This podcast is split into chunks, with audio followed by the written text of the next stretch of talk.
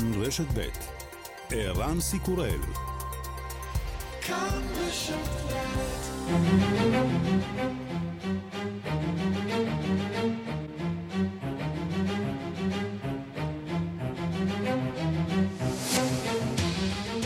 השעה הבינלאומית 16 בפברואר 2022 והיום בעולם Железнодорожный эшелон с танками, боевыми машинами пехоты и сам... אם הייתה אמורה לפרוץ מלחמה בין רוסיה לאוקראינה היום, אז לפחות בינתיים אפשר לבשר שהיא עדיין לא קרתה, ואלה כבר החדשות מצוינות. כלי התקשורת ברוסיה מדווחים על טנקים וכלי רכב משוריינים שחוצים את גשר קרים בדרכם לבסיסים ולקראת שלב נוסף בתימונים. בארצות הברית לא ממהרים להתרגש. That would be good, but we have not yet verified that. We have not yet verified the Russian military units are returning to their home bases. Indeed, our analysts indicate that they remain very much. זה יהיה טוב, אבל עדיין לא אימתנו את הטענות הללו. עדיין לא אימתנו את הטענה שהיחידות של הצבא הרוסי חוזרות לבסיסים שלהן. למעשה, על פי המידע שברשותנו, כוחות הצבא הרוסי עדיין נמצאים בעמדה מאיימת מאוד. זוכרים את ידידה הגדול של ישראל, נשיא הונדורס חואן אורלנדו הרננדז? לפני שלוש שנים הוא כמעט הדליק כאן משואה לתפארת מדינת ישראל בהזמנת שרת התרבות דאז מירי רגב. למרבה המזל בלחץ ציבורי, אז האירוע נדחה. אתמול השתתף הרננדז במופע אחר לחלוטין.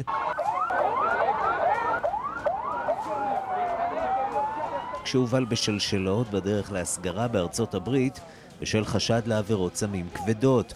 ולא רק שלטון נתניהו טיפח קשרים עם משטרו של הרננדז, לפני שבעה חודשים היו אלה בנט ולפיד שחנכו איתו את פתיחת השגרירות בירושלים. אדוני הנשיא, אתה חבר אמת של ישראל. לעם היהודי יש אה, זיכרון ארוך, ואתה תירשם בדפי ההיסטוריה כמי שעשה מעשה אמיץ. בית משפט בארצות הברית דחה את תביעתה של מושלת אלסקה לשעבר נגד ניו יורק טיימס שהיה שותף ב-1964 לפסק הדין המכונן ולפיו על איש ציבור להוכיח זדון ממשי כדי לזכות בתביעת דיבה. העיתון קשר בין סרה פיילין לרצח המוני. בית המשפט קבע שזוהי מהות חופש העיתונות. פיילין מאוכזבת. Of course we're disappointed. Tell the truth. It's as simple as that. אמרו אמת, זה פשוט כל כך, אומרת פיילין. וגם...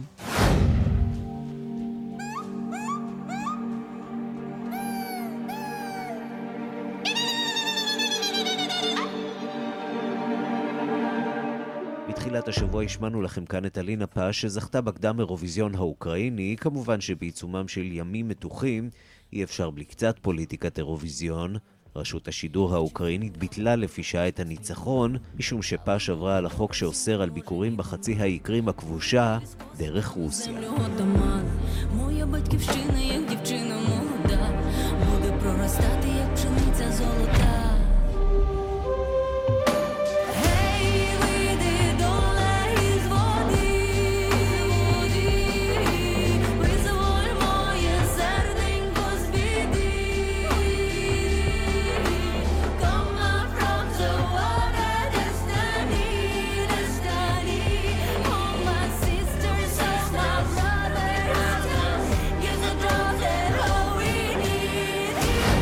השעה הבינלאומית שעורך זאב שניידר, מפיקה אורית שולץ, בביצוע הטכני אמיר שמואלי ושמעון דוקרקר.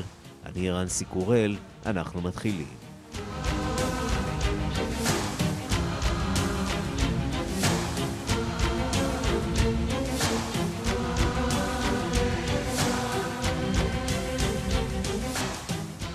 רוחות מלחמה באוקראינה, או שאולי קצת פחות, אה, לילה שקט עבר אל אה, תושבי אוקראינה, ותקווה גדולה שהסיפור הזה אה, יימשך. אנחנו רוצים לומר שלום לשליחנו לקייב, איתי בלומנטל. שלום ערן. לילה שקט, ובעקבותיו גם כן יום שקט יחסית. כרגע לפחות לא נראה שזה הולך לכיוון מלחמה, אלא אם יש כאן איזושהי הפתעה גדולה של הרוסים. נכון, אה, היום אה, היה שקט, היום אה, הזה, ה-16 לחודש, מצוין כאן ברחבי אוקראינה כיום האחדות, היום שבו לפי הערכות המודיעיניות הראשונות, הרוסים, היו אמורים לפלוש לאוקראינה. אז כאן ברחובות נתלו דגלי אוקראינה בכל מקום, וגם באופן ספונטני בכל פינת רחוב, בזמן ממושך במהלך היום, מתקיימות הפגנות כאשר תושבים, צעירים ומבוגרים שרים את ההמנון הלאומי, מחזיקים ידיים, מניפים שלטים כולנו ביחד, אנחנו מאוחדים, אנחנו לא מפחדים, יחד עם דגלי אוקראינה. תמונות באמת חריגות כאן בקייב, וצריך להגיד, הלילה הזה החל עם, החל עם תחושות שאולי אנחנו מגיעים שוב פעם לאיזושהי תפנית, אולי הרוסים כן יפלשו, בגלל שמצד אחד הטענה הייתה שכוחות נסוגו, אבל מצד שני, ההיערכות המשמעותית ביותר של הכוחות הרוסים בגבול המזרחי מטרידה מאוד את המערב וגם את תושבי אוקראינה וקייב. הלילה הייתה עוד איזושהי התפתחות חיובית, כאשר משרד ההגנה הרוסי הודיע שהם משיגים את הכוחות מחצי האי קרים בסיום אימון. גם היו תמונות שהראו שהטנקים הועלו על מסילת רכבת והחלו את דרכם בחזרה, אבל ההיערכות המשמעותית במזרח אוקראינה, מעל 140 אלף חיילים רוסים, מטרידה מאוד את התושבים, וההבנה היא שברגע שפוטין, במידה והוא יחליט לפלוש, זה עניין של שעות, ימים, עד שהוא נכנס לתוך גבולותיה של אוקראינה. איתי בלומנטל, שליחנו לקייב, תודה. תודה. מזכ"ל נאט"ו ינס סטולטנברג אומר בריאיון עם סקיי ניוז, לפי שעל אף ההצהרות שנשמעות ממוסקבה, הברית איננה רואה שום נסיגה רוסית או הפוגה.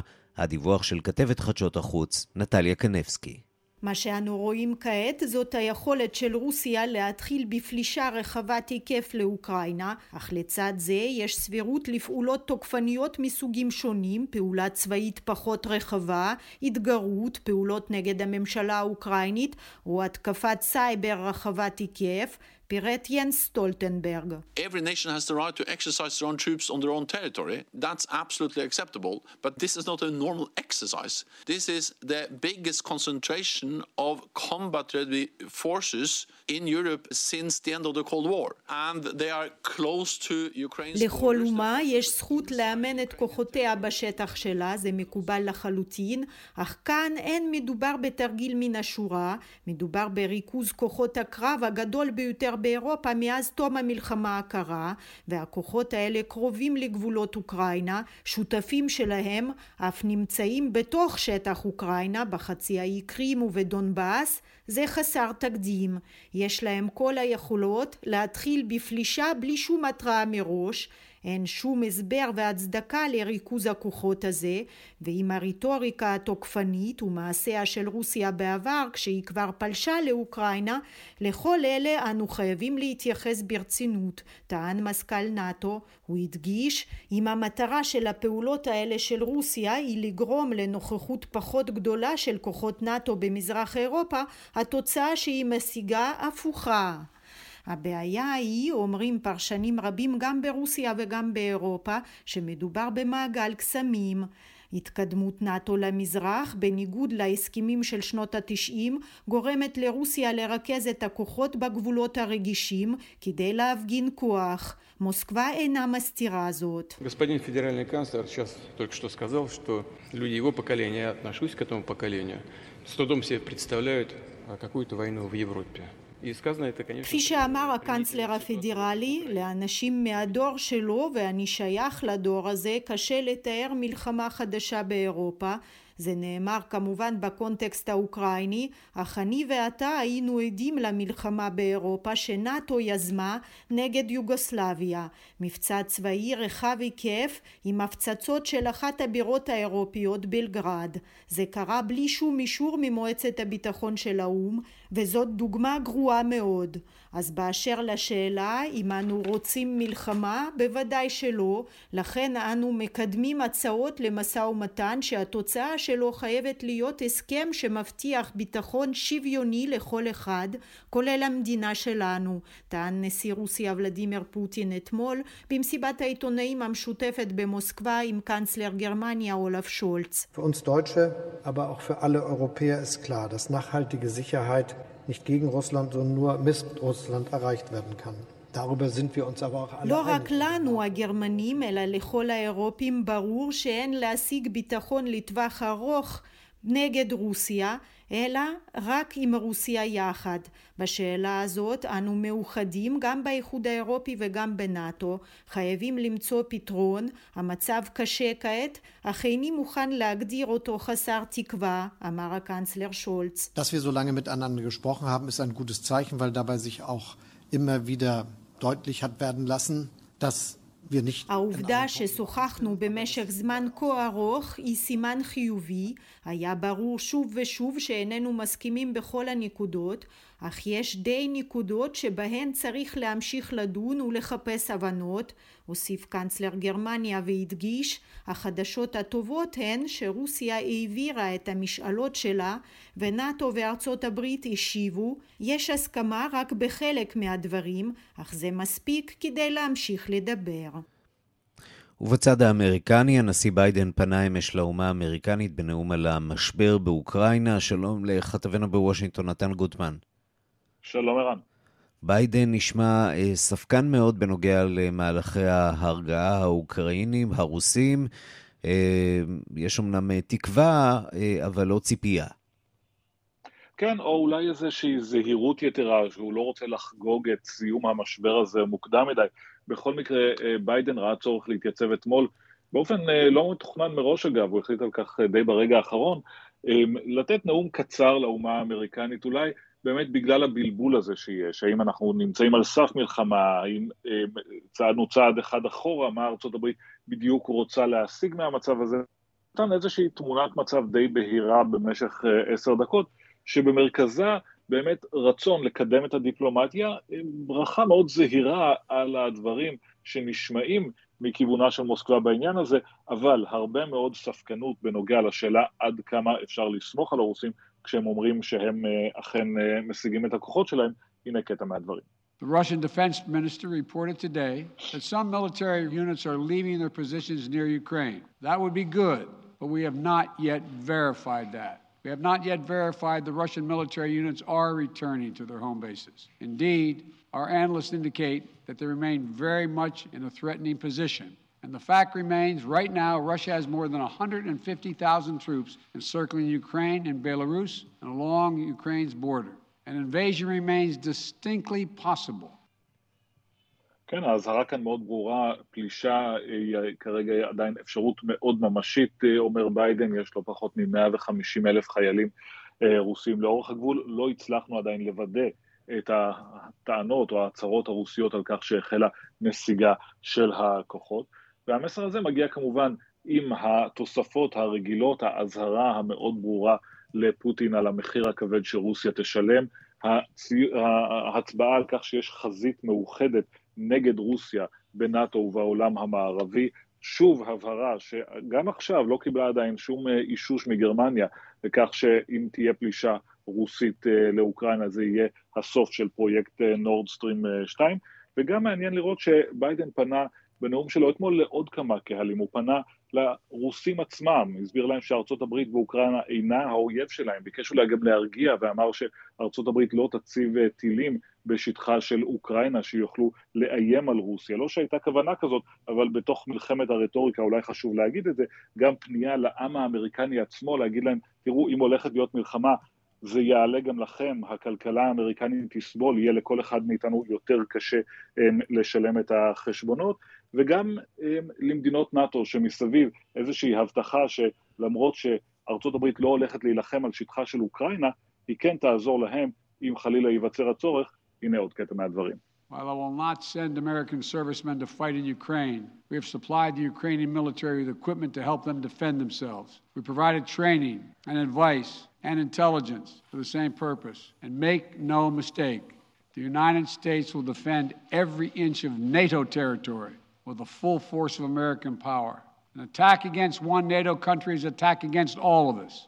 And the United States' commitment to Article 5 is sacrosanct. כן, המחויבות של ארה"ב לסעיף 5 באמנת נאט"ו היא קדושה, אנחנו נילחם על כל סנטימטר של אה, אדמת אה, אה, מדינות נאט"ו, אומר הנשיא ביידן, זה אולי מזכיר לנו שוב למה פוטין כל כך לא רוצה שאוקראינה תצטרף לנאט"ו. כן, וכאן בישראל עוקבים כמובן אחר מידת התמיכה שארצות הברית מעניקה לאוקראינה. כאן בישראל מבקרת היום ננסי פלוסי, ראשת בית הנבחרים, ביקור חם מאוד בכנסת.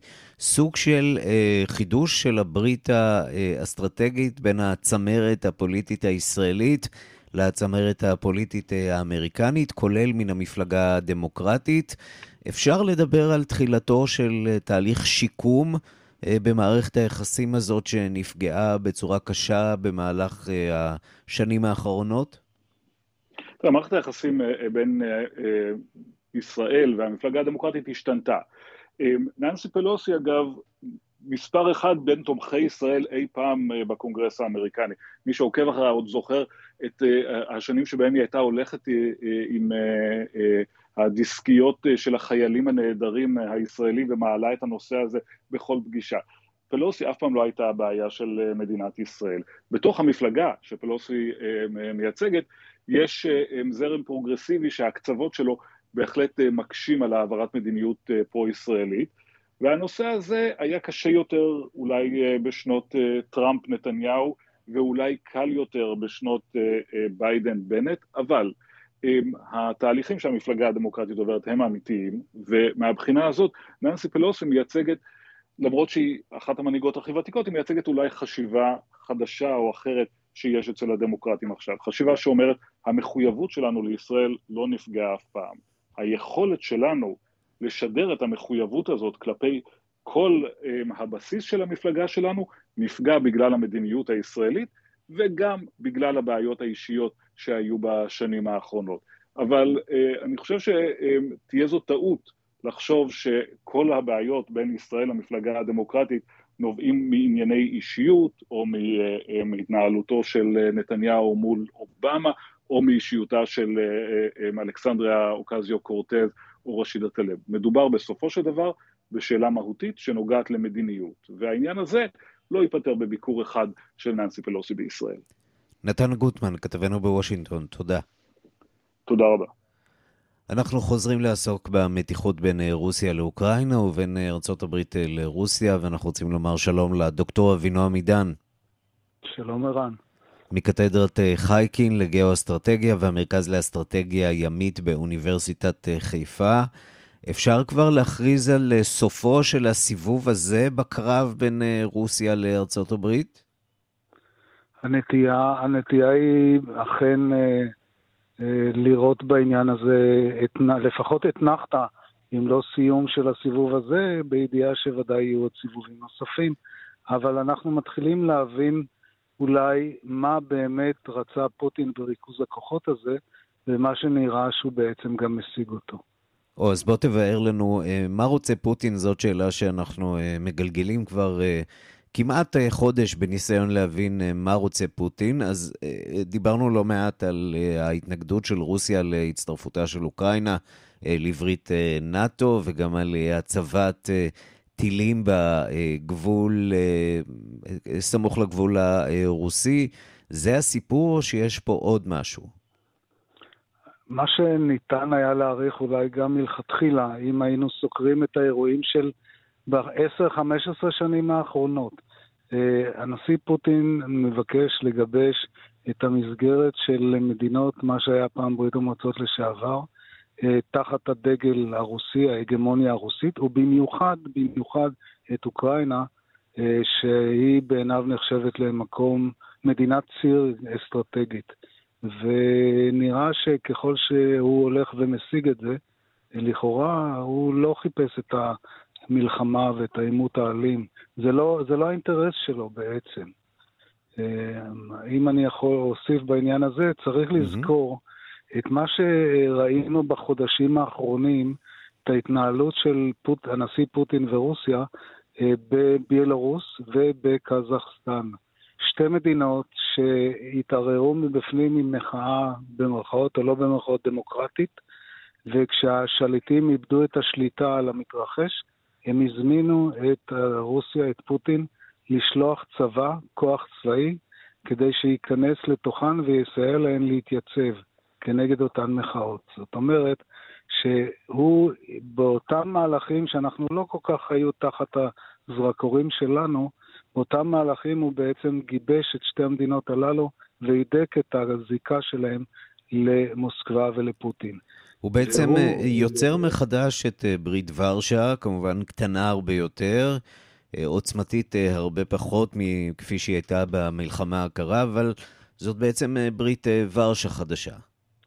כן, הוא, יכול להיות שהוא לא יאהב את ההגדרה ברית ורשה, כי אנחנו יודעים איך זה גם יסתיים. בוורשה לא יאהבו את ההגדרה הזאת, כן. כן. על כל פנים, אנחנו רואים את המהלכים, זה בעצם, בעצם זו סדרת מהלכים, אני, אני עוקב אחרי זה גם uh, כחוקר וגם כמי שהיה באזור הזה. Uh, משנת, uh, מתחילת שנות 2000, uh, גם הפלישה לגיאורגיה, ולהוציא את גיאורגיה מהחלומות של נאט"ו, וגם המהלכים שהוא עשה מול אוקראינה, ולהרחיק אותה מהזיקה לאיחוד האירופאי ו- ונאט"ו. ו- ועוד, אה, היו לו עוד כל מיני מהלכים שלא התבלטו בתקשורת, כך שהוא נמצא ב... יש לו את האסטרטגיה שלו, יש לו את המהלכים שלו, ונדמה לי שיכולנו, לפחות האמריקאים, היו אמורים להעריך, ואולי הם מעריכים, גם את האסטרטגיה הזו שלו, ולכן גם לא צריך להיות מופתע מהמלאכים באוקראינה. זה, זה אסטרטגיה שלו, הוא לא מחפש מלחמה, הוא רוצה לנתק אותן מהזיקה לאירופה, לנאט"ו, ואם יורשה לי לומר, כמי שבאמת שהה באזורים האלה תקופות ארוכות, הוא באמת חושש מנאט"ו. ובמערב אצלנו לא מכירים בזה, ולא מוכנים להכיר בזה. הוא באמת חושש מזה, והמהלכים האחרונים גם הם נועדו אה, להתמודד עם האיומים האלו של נאט"ו, של ארצות הברית ושל אותן מהפכות אבל צבאיות. בסופו של דבר יש פה שותף אה, שלישי לסיפור הזה, וזה אה, אוקראינה והנשיא שלה זלנסקי, שצריך לומר הצליח לנהל את המשבר הזה לפחות בינתיים בהצלחה רבה. קומיקאי לשעבר, איש שלא התייחסו אליו אה, ברצינות, והוא הצליח להשתמש בכל הכישורים התיאטרליים שלו כדי לא להביא את המשבר הזה להקצנה, אלא דווקא להרגעה. והוא אה, זוכה בלא מעט אה, נקודות, אה, לפחות בסבב הזה. כן, אני חושב שהוא יזכה, וכמובן צריך להמתין לסיכום האירוע הזה, אבל הוא ככל הנראה, הוא לא נכשל כמו שנכשלו קודמיו, כמו הנשיא הגיאורגי סקשווילי, שהלך עד הסוף מול הרוסים ברצון להצטרף לנאט"ו, וגיאורגיה ספגה מכה קשה ביותר.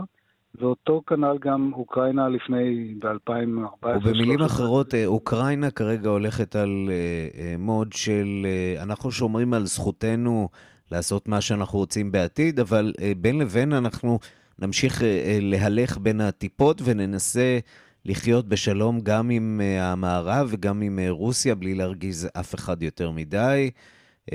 וזה בעצם במידה מסוימת הטוב ביותר אולי שרוסיה הייתה יכולה לצפות להשיג.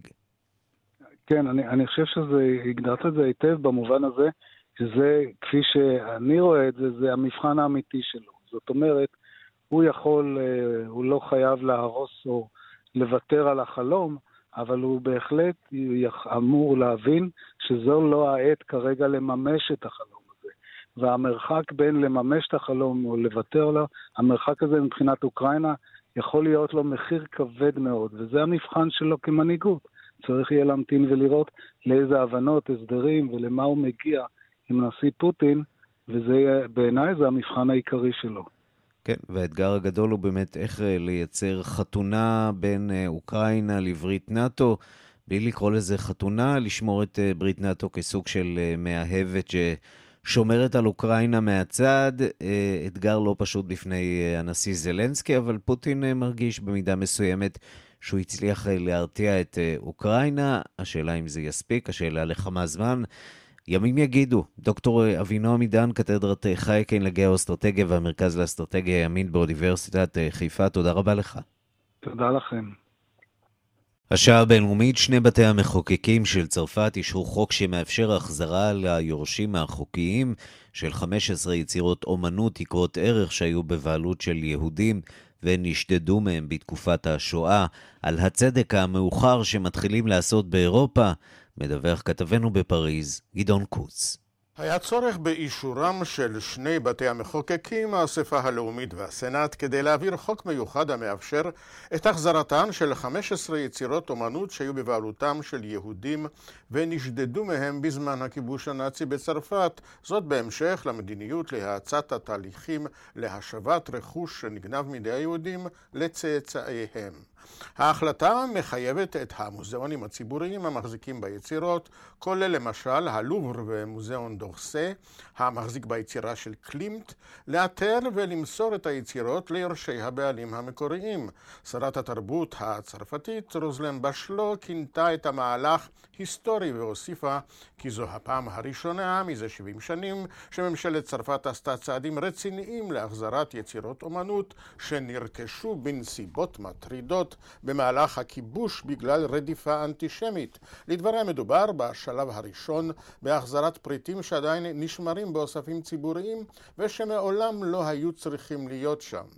במלאכת האיתור פתח קנדי המקדיש את חייו לציד היצירות השדודות בשם ג'יימס טיילור, שהקים גוף בשם מונדקס, ומספר כי הוא קיבל מידע בפולין כי היצירה האב של שאגאל נלקחה מאדם בשם דוד סנדר. We understood that there was a possibility that Mr. Sender had been despoiled. Um, you have a hunch, you have an idea, you have a theory, and um, those clues שביבי העדויות והרעיונות עזרו לנו לשחזר את הסיפור שלו ולהגיע ליורשיו ולבני משפחתו, שחמישה מהם יזכו בבעלות על היצירה, אחת מהם נמצאה בישראל. השבה ליורשים של הציור הזה אה, מביאה איזשהו סוף פסוק של משפט צדק, גם לדוד, גם לציור וגם למי שנותר בחיים מאותה משפחה. היצירה של מוריס אוטריו, ההצטלבות בסנוע, הגיעה לידי בית המכירות של סוטבי ונמכרה במכירה פומבית לראש העיר סנוע בעצמו. עכשיו נאלץ ראש העיר ברנר ז'מה לוותר על הרכישה ומודה שקשה היה להחזיר את הגזלה. À l'époque, euh, j'ai été euh, plus que surpris. Estomaqué, on va dire. Mais vraiment, euh, j'allais dire presque dans les secondes qui ont suivi euh, cette stupeur, euh, j'ai dit, mais faut... הייתי יותר ממופתע, זה דקר לי בבטן, אבל אחרי רגעי ההלם אמרתי לעצמי, אנחנו חייבים להחזיר את זה, אנחנו נחזיר את זה, זה לא היה כל כך פשוט. תיקון עוולות השואה באירופה חוזר לסדר היום. אחרי משא ומתן שנמשך שנים אישר הפרלמנט של לטביה חוק לפיצוי עבור רכוש קהילתי שנגזל בשואה. במסגרת החוק יוקצבו 40 מיליון אירו לשיקום חיי הקהילה היהודית במדינה ולהענקת סיוע חברתי וחומרי לניצולים ולשימור זכרם של הנספים. הארגון היהודי העולמי להשבת רכוש, שילר הוא שהוביל את המאבק על חקיקת החוק ויושב ראש התפעול שלו, גדעון טיילור, אמר בסיפוק החוק החוק ההיסטורי הזה מראה שגם 77 שנים אחרי השואה עדיין לא מאוחר לעשות צדק עם הקהילה, הניצולים ובני משפחותיהם. כאן גדעון קוץ, מפריז.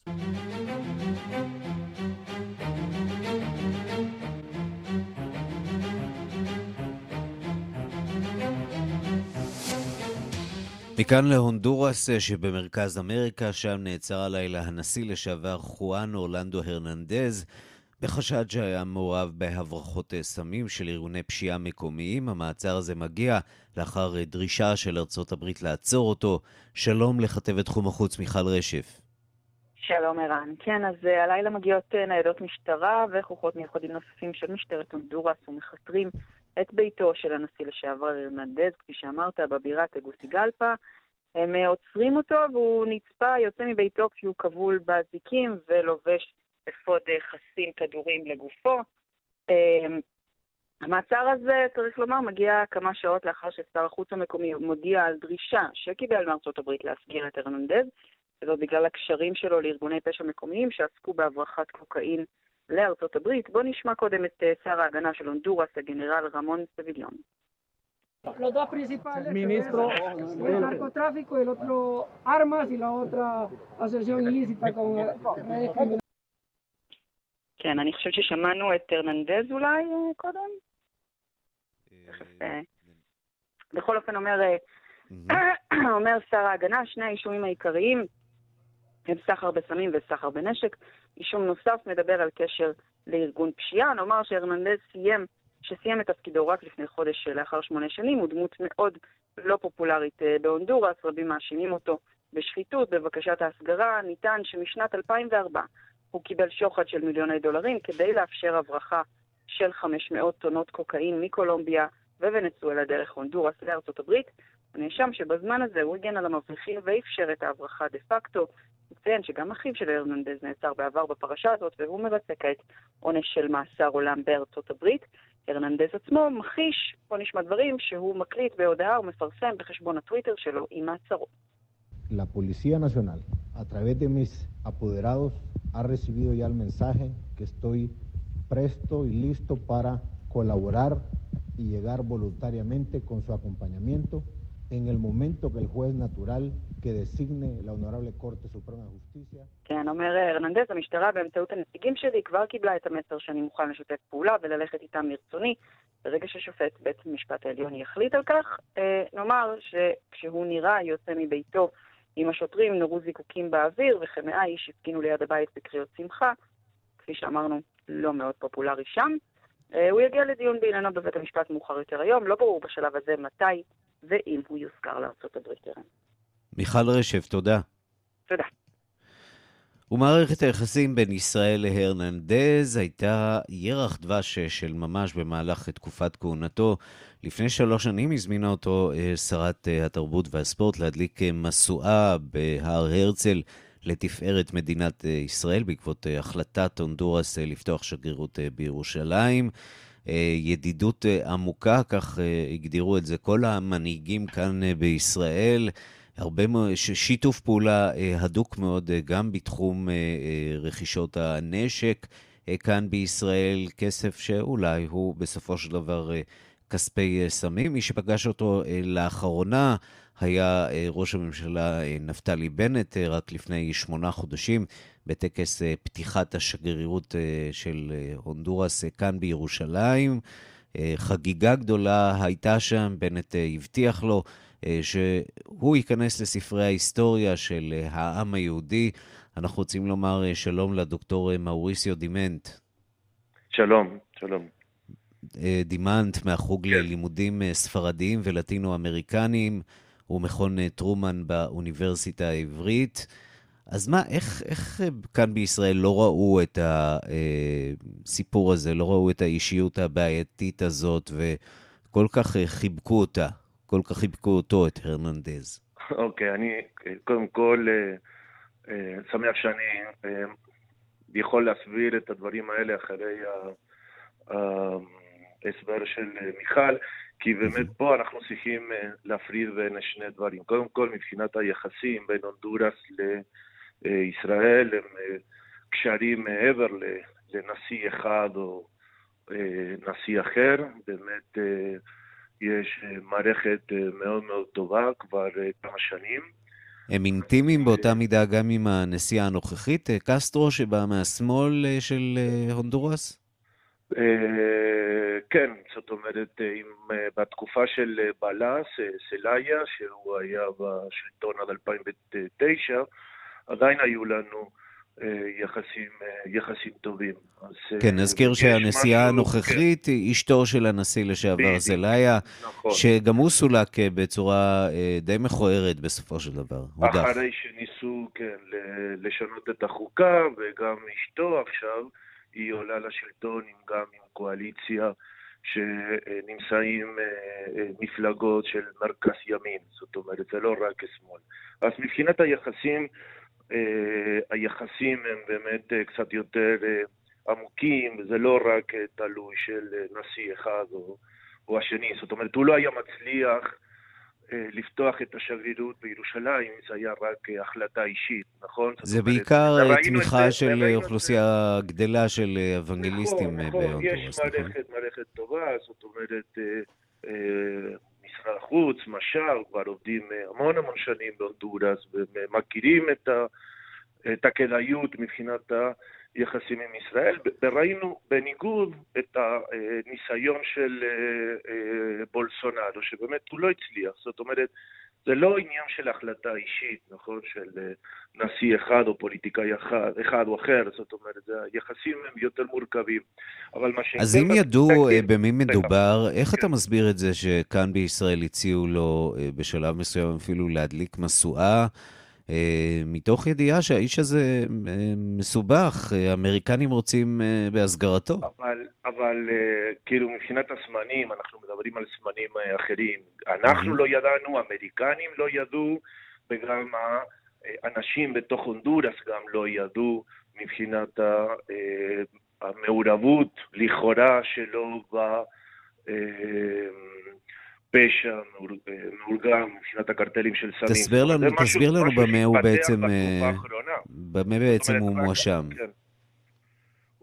יש חששות אה, בגדול אה, תמיכה של קרטלים של סמים מקולומביה, שהצליחו להעביר את הקוקאין דרך הונדורס לארצות הברית. האח שלו, אה, טוני ארננדס, הוא, הוא, הוא קיבל את העונש לפני כמה חודשים. זאת אומרת, אנחנו מדברים על פרשה חדשה, שאף אחד לא יכול לדעת את זה ב, אה, כשהוא ביקר בפעם הראשונה. זאת אומרת, זה לא משהו שהיה אפילו בעיתונות או בתקשורת. אם היה בתקשורת, אז היינו... הייתם מבקשים ממני להסביר את זה בתקופה שהוא היה פה בירושלים. זאת אומרת, זה משהו שהתפתח באמת בתקופה האחרונה, והיו כמה אה, התפתחויות נוספות, אה, אפילו החודש, אה, בארצות הברית בנוגע לכל מיני קרטלים, קרטלים חדשים, שבסופו של דבר קישרו את העבודה שלהם, את ה... בוא נגיד סוג של התערבות בסחר וסמים, קישרו את זה עם ארננדס. זאת אומרת שקיבלו את, בסופו של דבר את, ה, את ההגנה ואת הליווי שלו, אבל עדיין זה משהו חדש שהתפתח אה, לפני כמה חודשים. אתה יודע, ואנחנו רואים את התמונות כן. הדי מדהימות האלה של אה, מי שהיה באמת עד לפני חודשים אחדים, שלושה ארבעה חודשים אה, נשיא הונדורס. כן. גם אצלנו היו מנהיגים שמצאו את עצמם בכלא. אבל כן. מובל ככה בצורה כזאת אה, בשלשלאות אה, ברחובות של אה, הונדורס. אני מניח שלאיש הזה עדיין יש תומכים שקשה להם לראות את המראה הזה. איך, נכון, איך מסבירים נכון, את הנכונות נכון. בכלל של הממשלה הנוכחית להסגיר את מי שהיה בסך הכל עד לפני שלושה-ארבעה חודשים הנשיא של המדינה?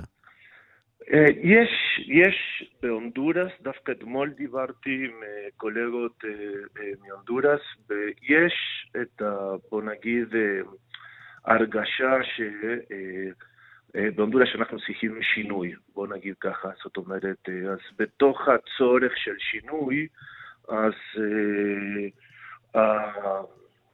מה שקורה עכשיו עם ארננדס זה נתפס כאוקיי, אנחנו מתחילים להיכנס למסלול הנכון. כי צריך לקחת בחשבון שהונדורס היא המדינה, אחרי האיטי, המדינה הענייה ביותר באמריקה הלטינית, לכן יש הרבה גם גלי של הגירה הברית. אז אה, זה גם נכנס באווירה ש... בהונדורס הם לא הצליחו, ועכשיו הם צריכים להיכנס לאיזה מסלול חדש ונכון. טוב, אנחנו נאחל להם הצלחה, הם בכל זאת הידידים אולי הקרובים ביותר שלנו במרכז אמריקה. כן, לא היחידים. דוקטור כן. מאוריסיו דימנט מהחוג ללימודים ספרדים ולטינו-אמריקנים אה, ומכון טרומן באוניברסיטה העברית, תודה רבה לך. תודה, תודה לך. ביי ביי. השעה הבינלאומית, האם בצמרת רשת CNN היה מין תמורת מינוי? חברת האם של רשת החדשות פיטרה הלילה את סגנית הנשיא אליסון גולס, שבועיים לאחר שנשיא CNN ג'ף צוקר נאלץ אה, ללכת בגלל הרומניטה. הסיפור הזה מסעיר במיוחד, כיוון שהם מעורבים בו פוליטיקאים וכסף גדול, זה אולי נשמע קצת אה, מוכר. שלום ליגאל רביד, כתבנו בלוס אנג'לס. שלום ערן בתל אביב. אז מה הבעיה שם? אה, בסך הכל יחסים בהסכמה. לכאורה לא הייתה שום הטרדה. זה התחיל בהטרדה, ההטרדה של אה, מושל, מושל מדינת אה, ניו יורק, אנדרו קומו, אבל זה, רן, זה קודם כל ובעיקר סיפור על כוח, שימוש בכוח, שיכרון כוח, דברים שאנחנו מכירים מסיפורים פוליטיים והמפגשים האלה בין פוליטיקה, הון, שלטון ועיתון או תקשורת. אותו, אותו ג'ף צוקר שאתה מספר עליו, האיש החזק, אחד האנשים החזקים, ואני צריך לומר, לא הכי אהודים בתקשורת בארצות הברית, בגלל הסגנון הקשוח ולפעמים הבוטה שלו, היה חבר מאוד קרוב של האחים קוומו, של המושל אנדרו, ואחר כך של העיתונאי והמגיש הבכיר קריס. הוא הביא אותו לרשת CNN, קידם אותו מהבוקר למשבצת הפריים טאם, הם היו חברים מאוד מאוד קרובים, הוא אפילו זכה להצלחה גדולה איתו בתקופת הקורונה. אבל כשהנתונים החלו להידרדר, המספרים התחילו לעזוב את CNN, ובמקביל החל גם הסיפור של פרשת ההטרדות של אחיו המושל, התגלה שאותו קריס, אנחנו מכירים את הסיפור, לא אמר את כל האמת, עזר לאחיו המושל מאחורי הקלעים, אה, עשה לו לובינג, דיבר עם עיתונאים, אה, ובעצמו גם נחשד באיזושהי הטרדה לפני כמה שנים ברשת ABC. איך זה קשור לג'ף אה, צוקר, נשיא CNN? כאשר חברת האם, וורנר מדיה, החליטה להתחיל לחפש אותו בניסיון להיפטר ממנו, מכיוון שהיא לא אהבה, א', את הירידה בנתונים של CNN, ערב המיזוגים הגדולים, הקמת רשת CNN פלוס שעומדת לקום בקרוב, השקעות אדירות של כמה גופי תקשורת גדולים כמו AT&T ואחרים, הם רצו דף נקי. השיטה, הקונספציה של צוקר, שהיא גם הקונספציה של פוקס, היריבה הגדולה של CNN, אותה עיתונות דעתנית, opinionated, לא הייתה מקובלת על ההנהלה בקולומבוס סירקל, ההנהלה של וורנר אה, מדיה. ואז הוא עשה את הטעות הכי גדולה, הוא הסתיר את הרומן שהוא ניהל עם הסגנית שלו. זה לא שהוא ניהל רומן במקום העבודה, הכרתי מישהי במקום העבודה והתאהבנו. הוא הביא אותה בגלל שהם היו בני זוג, והוא שיקר. עכשיו, אה, נכון, אנשים אה, בוגרים, שניהם פנויים, הכל טוב ויפה, אבל זה דבר שלא עובד באתיקה המקצועית האמריקנית. הוא יכול לעבוד אם לא מחפשים אותך, אבל אם רבת ממונים עליך, וגם פיטרת את קוומו שתובע בעשרות מיליונים עכשיו את CNN, והסתכסכת עם כל הצמרת הפוליטית הדמוקרטית, ועכשיו גם הסתרת את זה שאתה מנהל רומן עם הממונה תחתיך, שזה דבר מאוד מאוד חמור בתרבות האמריקנית. פה עבר הגבול. ואז מה שקרה לאליסון, שפוטרה הלילה, אמרו לה, אה, נו נו נו. אה, והיא אמרה להם, אתם אלוהי המוסר, כמו שזה קרה אצלנו, והם אמרו לה, כן. מי רק אתם? שם זה עסק פרטי. מי אתם? בדיוק. אנחנו וורנר מדיה, אנחנו המנהלים שלך, אנחנו משלמים לך משכורות גדולות. אני אגיד לך יותר מזה, היא גם עבדה עבור המושל קוומו, הם היו כולם חברים מאוד מאוד קרובים וטובים. זו חברות דביקה מאוד ומסוכנת מאוד. כן, והפרשה הזאת אה, מסתיימת עכשיו כפי שהיא אה, מסתיימת, אה, ואם פרשות מהסוג הזה מעניינות אתכם, אפשר למצוא את הסדרה, תוכנית הבוקר באפל TV, יש שם תרחישים די דומים לזה. גל רביד בלוס אנג'לס, תודה. תודה רבה, ערן. אנחנו מכאן לפינת המוסיקה העולמית עם משה מורד, איש המוסיקה העולמית שלנו, עורך ומגיש התוכנית רדיו מונדו בכאן תרבות. שלום אה, רב לך, אה, משה מורד. שלום רב. שלום היום רב. אתה לוקח אותנו להודו אה, לפרידה. כן. כן, יום אבל גדול בהודו, בעולם המוזיקה, בעולם הקולנוע, עולם הבוליווד. בפי להירי, שידוע בכינוי החיבה שלו בפי דה, זמר ומלחין, הלך לעולמו בגיל 69, אבל הייחוד של בפי במוזיקה ההודית, הוא הכניס את הדיסקו להודו. בשנות ה-80 וה-90, מישהו הגדיר את זה, הוא הביא את כדור המראות של הדיסקו לעולם הבוליווד ועולם המוזיקה ההודית. אה, תכף נשמע ונבין בדיוק אה, למה הכוונה, אלמנטים של דיסקו ופאנק וכינורות ו strings יחד עם המוזיקה ההודית. אה, הלחין המון המון שירים וביצע אותם. נפרדו ממנו פוליטיקאים, ספורטאים, כוכבי בוליווד וגם ראש הממשלה מודי ש... אמר, אה, אה, צייץ, עזיבתו השאירה ריק גדול במוזיקה ההודית. לא שהוא אה, מומחה גדול למוזיקה הודית, מודי, אבל זה כבר סיפור אחר. בכל מקרה, בואו נשמע קצת את בפי. בפי להירי.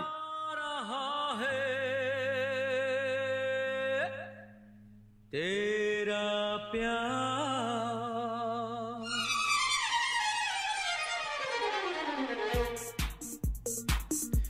משה מורד, איש המוסיקה העולמית שלנו, תודה רבה לך.